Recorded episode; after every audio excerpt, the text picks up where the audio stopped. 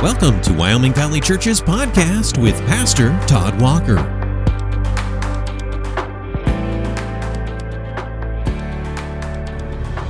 Hey, everybody, thanks for tuning in today. We want to continue with a series of podcasts we started several weeks ago called Mind Fitness. And we want to think about what it means to truly live because that was the topic of our lesson this past Sunday. We were in Luke chapter 9, starting in verse 23, where Jesus tells his disciples what it means to truly follow him. He says in verse 23 If anyone would come after me, let him deny himself and take up his cross daily and follow me. And the verse right after that says, For whoever would save his life will lose it, but whoever loses his life for my sake will save it. For what does it profit a man if he gains the whole world or loses and forfeits himself?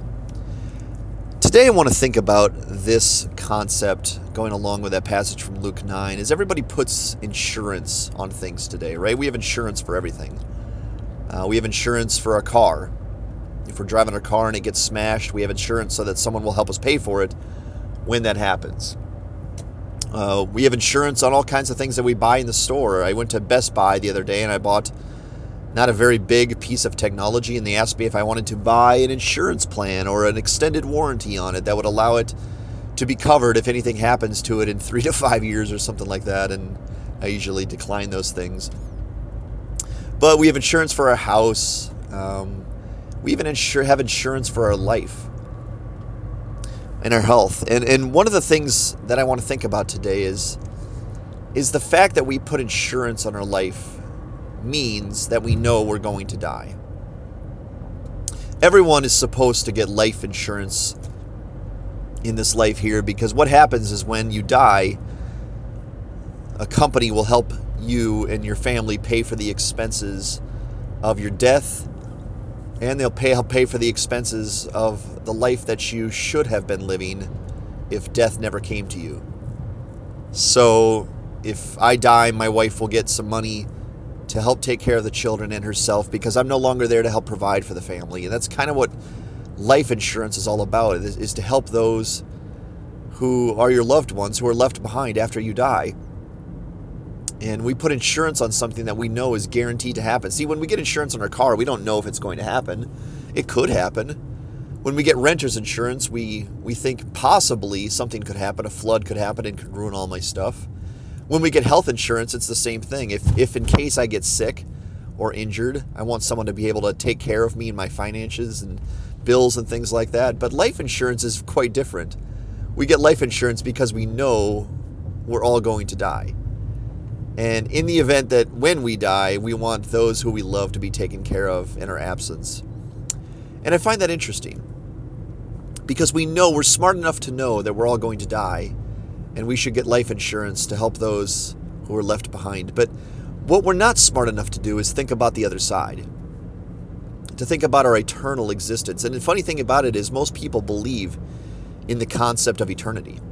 Most people in America and in this world would say there is an afterlife. There is something that follows this life here upon the earth. And of course, there's varying opinions on what that looks like. But most people agree that after we die, we go somewhere else. There's a second life, there's an afterlife. But what's quite ironic is that no one's really thinking about the afterlife. We have life insurance because we know we're going to die and we want to take care of our loved ones. But we all believe there's an afterlife, but hardly anybody's thinking about it. See, Jesus in Luke 9 is helping us think about it. He's telling us that we need to follow him because there is an afterlife existence. And He is the author, the sustainer, and the giver of life. And He wants us to have life. But in order to find life, we have to follow Jesus. And in order to follow Jesus, we have to consider a few things. We have to calculate. We have to reason within ourselves what is really worth the most. Is it our life now here upon the earth? Or is it the afterlife? Because Jesus is asking us to do something in Luke 23, which is to give up our life now for his sake. And the only reason you would ever do such a thing is if you believed that the life to come is of greater value than the life you're giving up. Otherwise, why would anyone lose the most valuable thing they have for Jesus? Jesus is hoping that we calculate and consider that the afterlife is eternal. And therefore, it's the greater life. It's the most valuable life we can find. And therefore, in order to find that afterlife, in order to find security and insurance that we're going to be taken care of on the other side, we will do whatever we have to to follow the Savior. That's Jesus' hope. And in a sense, he's telling us to get death insurance. Now, we have life insurance in this life because we know we're going to die, but Jesus is saying, listen, everyone is going to die in this life or the next. And I want you to have insurance and assurance that when you die, you're going to find life forevermore. But in order for you to do that, you have to consider your life to come of greater worth than the life you have now. And therefore, you need to follow me as if you know how valuable I am to your soul, that I can give and sustain your life for all of eternity. So we need death insurance. We need to say to the Lord, I understand that you're the Savior. I understand that what your words are true. I understand that death is going to come to me. So I'm actually going to embrace death now. I'm going to give up my life on this earth for your sake to follow you so that I might be found in you on the other side when eternal life matters. When judgment day comes and God can give me either death or life, I want life. And since you're the giver of life, Jesus, I'm going to give my life over to you now. And therefore, I'm going to have death insurance. That by dying, I will actually find life. And that's in a nutshell what Jesus is telling us. But you got to do two things. Two really important and sort of hard things for humanity. Number one, you have to believe what Jesus says. You have to believe he's the Messiah. You have to believe that he's the Son of God, that he knows what he's talking about. You have to believe that He loves you. You have to believe that He came to die for you. You have to believe that He rose again on the third day after He died. You have to believe that He is the Savior. You have to believe that He's the only Savior. You have to believe that you're a sinner in need of saving. You have to believe that Jesus came to give you eternal life. Now, I think if you're listening to this podcast today, then maybe you already believe that. And that's fantastic to hear. But that's only step one to this process. Step two is even the more difficult step you have to hand your life over now to Jesus. In order to find life on the other side, you have to be in Jesus. He's got to be in you. In order for that to happen, you have to follow Jesus. And in verse 23 of Luke 9, Jesus tells you what it takes in order to follow him. He says, Deny yourself, take up your cross daily, and follow me. In a nutshell, you must die now. Now, I, death is one of the worst things that you can discuss and bring up at a party. No one wants to talk about death. But Jesus isn't talking about death, he's talking about life. And not only that, he's desiring that we find this death insurance by dying now and therefore embracing the Savior and embracing all the life that He came to give us and to offer us. But you see, Jesus is not going to do that part for us. He's not going to make us believe and He's not going to force us to hand our lives over to Him now. He's hoping that we calculate. He's hoping that we reason. He's hoping that we sit down with a calculator and we figure out the very simple equation that eternal life is longer and greater than life on earth. But what's tragic is most people won't do that. Most people could be reasoned with that eternal life is greater and longer. But most people won't sit down and calculate and deliberate that they should live for the greater and longer life. And we know that is because the, the way that we know that is because most people are living for the now. Most people are chasing their happiness and their prosperity upon the earth, and they're giving no consideration to the life Jesus called them to, or the death Jesus called them to. And that's sad and tragic to me, but it doesn't have to be that way for us. We don't have to be statistics. We don't have to be those wretched souls who don't have any death insurance, who are banking that somehow, some way, this life on earth will never end, that we'll never die, that we'll always have what we have right now. We'll always have our health, we'll always have our money, we'll always have our family, we'll always have our hobbies, and it'll never end. None of us really believe that. And the way we know that is because we all get life insurance. because we know we're going to die and we want our loved ones to be taken care of on the other side. So we have life insurance, but we don't have death insurance. We're not dying now so that we can be found to be in the Savior on the last day. And that's tragic because it's real and it's coming out of the mouth of the Son of God. And He knows better than anybody what it means to find life. And Satan, our enemy, is trying to package this as if Jesus is trying to steal something from us. He's trying to take our life and our joy and our happiness and trying to give us a worse existence, trying to steal great things and give us something that's really hard and miserable.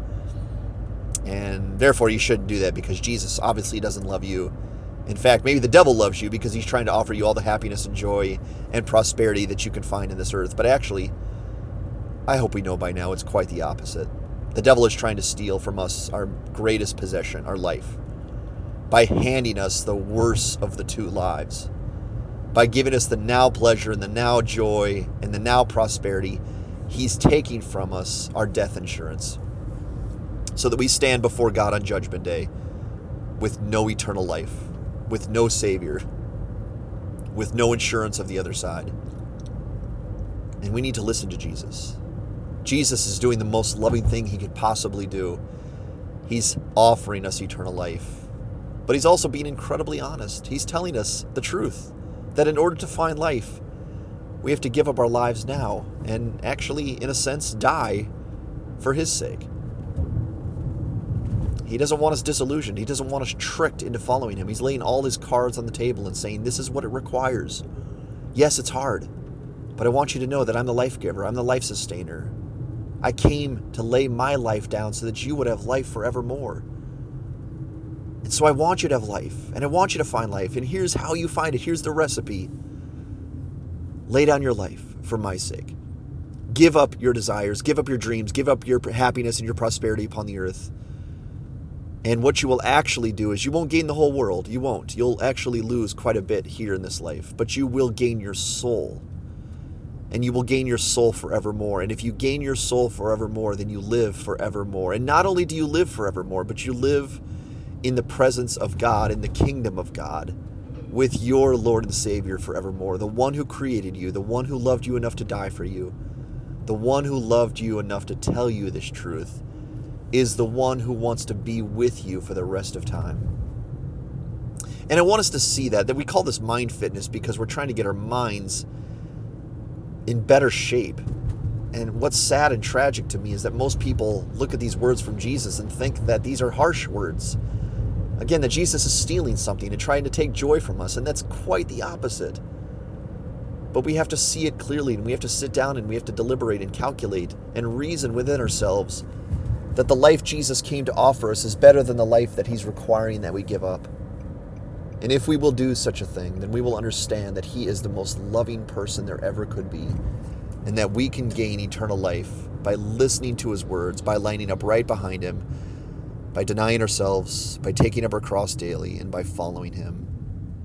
And this is more of a charge and a plea today than anything, but I ask that you would make that deliberation, that calculation, that you would sit down and reason today which life is greater, which life is better, which life is longer lasting, which life is true prosperity, which life is true joy, the one that you can have now for a few decades and that will pass and you'll lose everything, or the life that you can have with your Lord, your Creator, in His kingdom that never ends, where there's no pain, there's no darkness, there's no sadness, there's no enemy, there's no hatred for the rest of time. I hope that's a really easy calculation. It's supposed to be easy, and we're supposed to sit down and calculate that Jesus, following Jesus, is the only way, the best way to go. I hope you're already going that way, but I need all of us to sit down and consider are we doing the three things that Jesus told us to? Are we denying ourselves for His will? Are we daily picking up a cross and letting the old man with his old desires die so that the new man and new woman might live? And are we following Jesus by listening to his commandments and doing exactly what he told us to do? We need to think about that. We need to consider that. We need to make sure that we're doing exactly what Jesus told us because he knows the only way to eternal life. In fact, he is eternal life and he wants us to have it forevermore. I hope that's an encouragement to you. Look at your life today. Consider how you're living. Consider what Jesus came to offer you, how much he must love you. And then give him your life now and find the death insurance that he wants you to have. Many blessings. Thanks for tuning in. Thanks for listening to the Wyoming Valley Church podcast. Join us for worship Sunday mornings beginning at 10:30. We're located in the Dolphin Plaza on Highway 315 in Wilkes-Barre. Learn more about us at wyomingvalleychurch.org. Wyoming Valley Church, a place where all are welcome.